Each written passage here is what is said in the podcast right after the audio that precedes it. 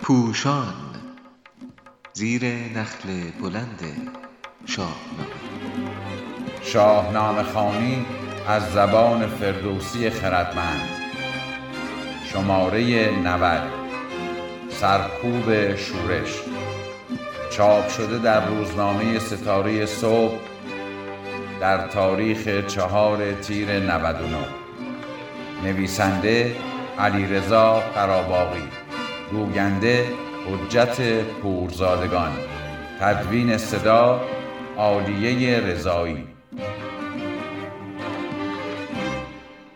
هنوز یک ماه از برپایی امپراتوری کابوس نگذشته بود که سه کشور مصر بربر و هاماوران دست در دست یکدیگر سر به شورش برداشتند. رستم در گرفتن این کشورها و نیز در سرکوب شورش آنها شرکت نکرد. در فروخواباندن شورش واکنش کابوس بسیار سریع و بیرحمانه بود. به گزارش شاهنامه آنچنان کشتاری به راه افتاد که زمین چونان دریایی از خون شد. فردوسی نشان می دهد که در اینجا نیز مانند همه جنگ ها نه تنها انسان ها جان می بازند بلکه طبیعت نیز به سطوح می آید و آسیب فراوان می بیند سپاهی که صحرا و دریا و کوه شد از نعل اسپان ایشان ستوه نبد شیر درنده را جایگاه نه گور ژیان یافت بر دشت راه. پلنگ از بر سنگ و ماهی در آب همان در هوا مرغ و پران عقاب همی راه جستند و کی بود راه دد و دام را بر چنان جایگاه. زندگی جانوران در هوا آب و خشکی در کوه صحرا و دشت به هم ریخته است. حتی زمین نیز تاب این همه خشونت را ندارد. کابوس پس از شکستن شاخ غول و پیروزی بر مازندران هم گنج فراوان دارد و هم امکان چیرگی نظامی او بر سرزمین های دیگر آنچنان بالاست که جنگاوران حرفه‌ای از هر گوشه‌ای به او پیوستند و جانهای خود را روی پیروزی او شرط بستند کابوس گمان می کند دیگر به رستم برای خاموش کردن آتش شورش این سه کشور نیازی ندارد و یا دست کم می‌داند که خیشکاری امید ایرانیان نه کشورگشایی بلکه دفاع از ایران است.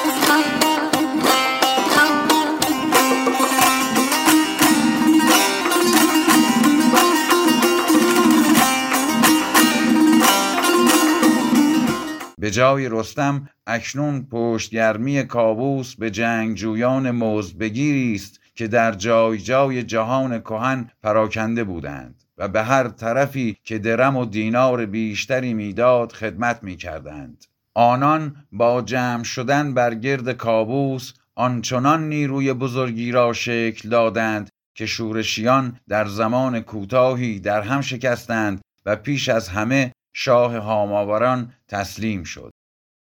سلشکر چنان شد از ایرانیان که سر باز نشناختند از میان. نخستین سپهدار هاماوران بیافگند شمشیر و گرز گران.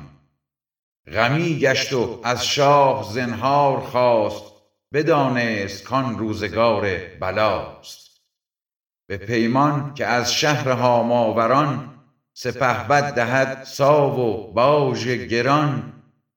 از اسب و سلیح و ز تخت و کلاه فرستد به نزدیک کابوس شاه. چو این داده باشد از او بگذرد سپاهش بر و بوم او نسپرد. با تسلیم شدن شاه هاماوران و پذیرش باج و خراج می توان گفت شورش سرکوب شده است. از مصر و بربر دیگر هیچ خبری نیست. نیروی ضربتی کاووس آنچنان پرتوان است که جنگجویان آن دو کشور دیگر پا به میدان نمی‌گذارند. ولی از یک سو زمینه های شورش همچنان پابرجاست و از سوی دیگر سپاه امپراتوری کابوس یک ضعف ساختاری دارد. این سپاه از شاه و شمار اندکی از پهلوانان و سرداران وفادار کارآزموده و نامآور چون گودرز گیو گرگین بهرام و توس تشکیل شده است. ولی بدنه سپاه و بخش اصلی آن همان نیروهای جنگاوری هستند که به امید پیروزی در کنار کابوس قرار گرفتند و خودشان سازمان رهبری و انگیزه ای ندارند. که اگر شاه و پهلوانان ایران با مشکلی روبرو شدند بتوانند پایداری کنند با این شیوه به راه اندازی لشکر و جابجایی آن ساده می شود زیرا به جای نگهداری یک نیروی بزرگ نظامی متمرکز بخش اعظم لشکر را جنگجویان بومی و پراکندهی تشکیل می دهند که هر زمان نیاز باشد به امپراتور می پیوندند. در برابر این مزیت یک نقطه ضعف اساسی نیز وجود دارد. چون این سپاهی تا زمانی که شاه و هسته اصلی آن پابرجا باشند پیش میتازد. ولی اگر مشکلی برای مرکزیت پیش آید این سپاه بزرگ از هم می پاشد شاه هاماوران به درستی از این سستی ساختاری آگاه است. او در آغاز توان ایستادگی در برابر نیروی بزرگ جنگی امپراتور را ندارد و در همه زمینه ها عقب نشینی می کند و تسلیم می شود ولی در پی فرصتی است تا شاه و پهلوانان نامدار سپاه ایران را به دام بیندازد.